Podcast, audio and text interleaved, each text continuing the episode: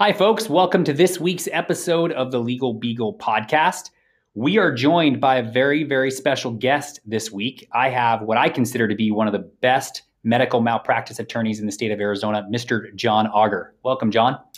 Thank you for having me, John. You are you are uh, incredible. I've I've leaned on you over the years to ask you questions about medical malpractice.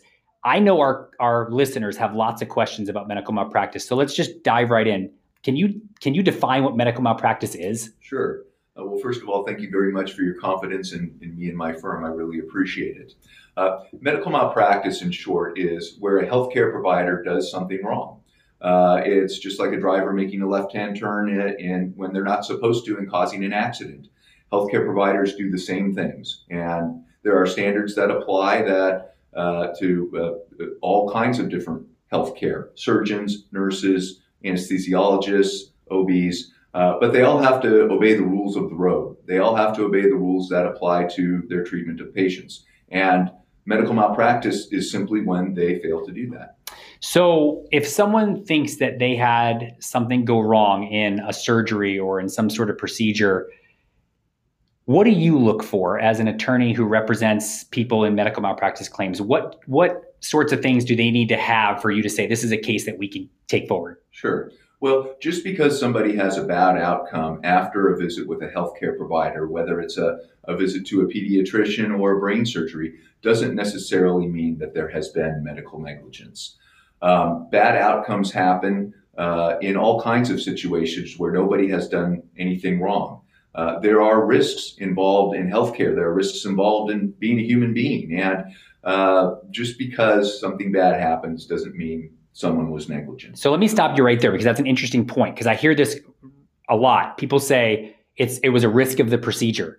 What does that can you can you dive a little deeper on what that means risk of the procedure when bad things happen that maybe could have been contemplated as part of the, the overall procedure? Sure. Well, for example, uh, let's take an abdominal surgery.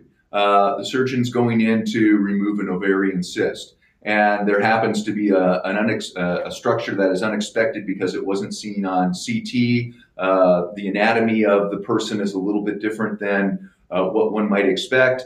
Uh, there is something about um, the uh, presentation that is a little bit unusual, and the surgeon lacerates uh, an artery or uh, some other organ unexpectedly. Um, that's not necessarily malpractice. Uh, and so that's an example of perhaps uh, you know a bad outcome uh, happening when uh, uh, without anybody really having done anything wrong. So I cut you off, and you were kind of on the on the way to telling me about what makes up a good medical malpractice claim. Can you go through what basic elements need to be there for you to consider taking sure. it? Sure. Well, you need to have three things. first of all, you need to have a healthcare provider that makes a mistake.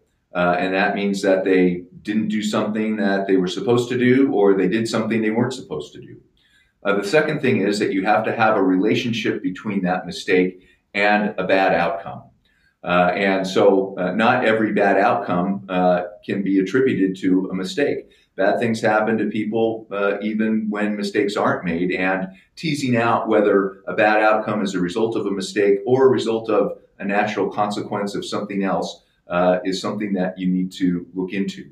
Uh, the third thing is damages. Uh, damages in medical negligence cases need to be significant. And while anybody who's been harmed by any kind of conduct uh, is is going to have um, is going to have damages of, of some sort, um, and I feel badly for the people that have uh, been damaged as a result of medical negligence. Unless they are very significant, it's not a case. And very significant means uh, in the 250 to 300,000 dollar range, probably just to start, under most circumstances.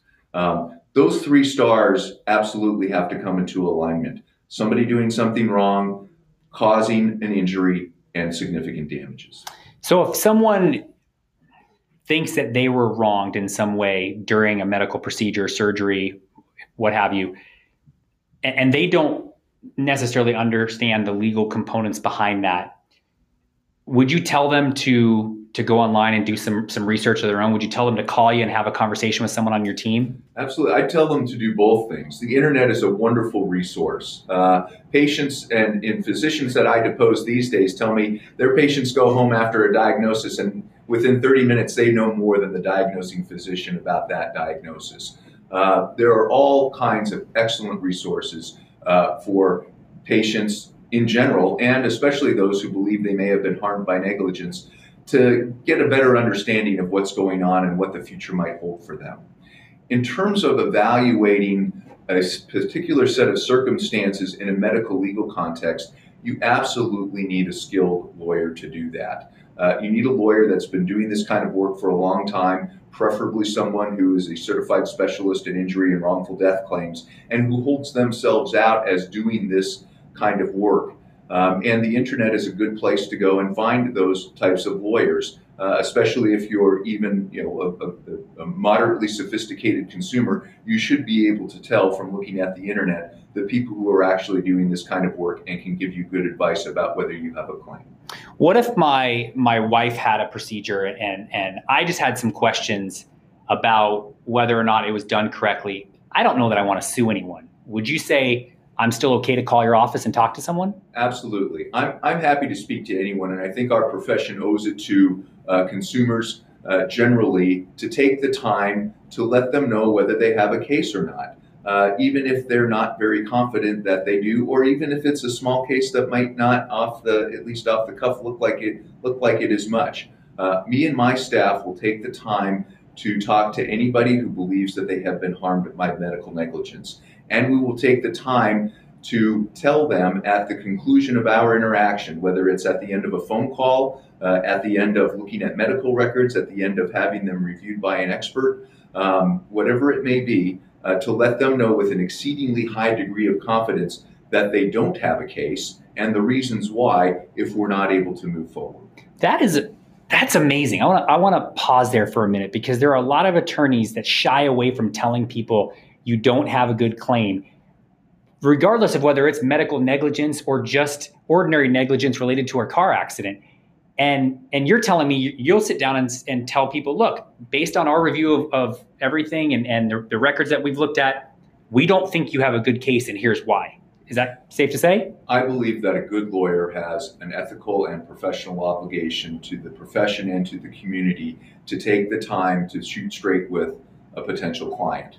I understand that there are lawyers out there that are afraid of medical malpractice or of uh, legal malpractice lawsuits or of giving bad advice. And the code words that you'll hear are, you know, I'm too busy, uh, you know, and uh, you know, I just don't have time for your case. Well, that's code for you don't have a very good claim, but it doesn't help the potential client out. It doesn't help the, the community out uh, to send them off to somebody and with some degree of hope if, if they shouldn't. And uh, if they shouldn't have that hope. And so, if you're hearing something like that, um, you know that's probably what it means. But you really need to hear from somebody who knows what they're talking about. Unequivocally, I don't believe that this is the case.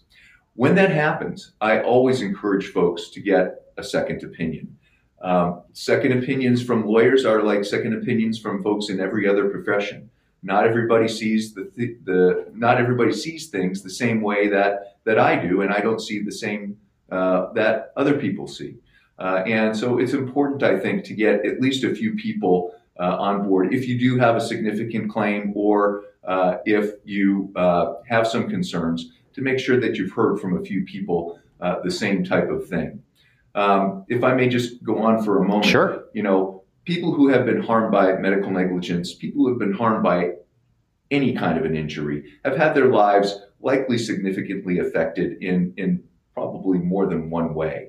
Uh, and it's important that at the end of the day, they know that they've done everything in their power, that they've done everything reasonable to pursue a claim if that's something that they wanted to do or something that they were considering. Because if you wait too long, uh, you know you're gonna you're gonna lose the opportunity to pursue a claim. And the last thing that anybody wants to be thinking about at some point in the future is, you know, gee, uh, did I have a claim and should I have pursued it once it's too late. Out of 100 cases that your team re- uh, reviews for possible representation, how many of those will you take? I think um, that uh, our intake is probably consistent with most lawyers doing this type of work based on what I hear from my colleagues, and it's around one in a hundred. One out of a hundred. So it takes quite a bit of time to uh, uh, to do this kind of work. Uh, it's important work. It's important that that we look carefully at these cases. It's again important for the folks that come to us uh, to know why it is that they don't have a case, and those 99 times that they don't. Uh, and that's just as important as it is for us to help the folks in the one case out of 100 that we're able to take. What is the expected cost? And I know this could vary greatly based on the complications of the case, but what would you expect someone to spend on a medical malpractice claim? Well, first of all, uh, if you are speaking with a lawyer that wants to spend any of your own money on anything, run the other direction as fast as you can. No reasonable lawyer will require that of a client. Uh, no reasonable lawyer will put the client on the hook for any of that lawyer's costs. At the end of the day, a client could be responsible for the costs of uh, a defendant who is sued uh, and prevails. Um, there are a lot of ways to prevent that from happening, but that is a risk, and clients need to be told that up front. In terms of what it costs someone like me, uh, the range can vary. If we are investigating a case, it may be as simple as spending a couple of hundred dollars to look at medical records before we're able to conclude and uh, that there is not a case and explain uh, with a high degree of certainty to a potential client why there is not. Uh, it may be hiring an expert witness to take a look at the medical records and offer us an opinion. Uh, and that could be maybe $5,000, maybe more than that, depending on the number of experts that you need. Uh, taking a case all the way through trial, depending on the number of experts uh, that are required, and that's the main cost in these cases uh, is getting experts to talk about those issues that I mentioned earlier. Uh, doing something wrong, a cause and damages. You need experts on all of those things. Uh, and if you have a whole lot of experts in a case, going through trial could run you easily over $100,000. And I've heard of lawyers spending upwards of three and $400,000 on, uh, on getting a case through trial. Wow. We're a bit over our time for this week's podcast, but I don't want to let you go without asking you how our listeners can get in touch with you if they have questions about medical malpractice claims and just want to talk to you and get some more information. Absolutely. You can type in my name on the internet, J O H N A G E R, and uh, the word medical malpractice, and with or without those medical malpractice words, I should be up on the first page of Google. Uh, or you can call me, and I'll give you my direct line is 602 648 3210. John, it was a pleasure. Thanks for being on this, this uh, podcast with us. John, thank you so much for having me.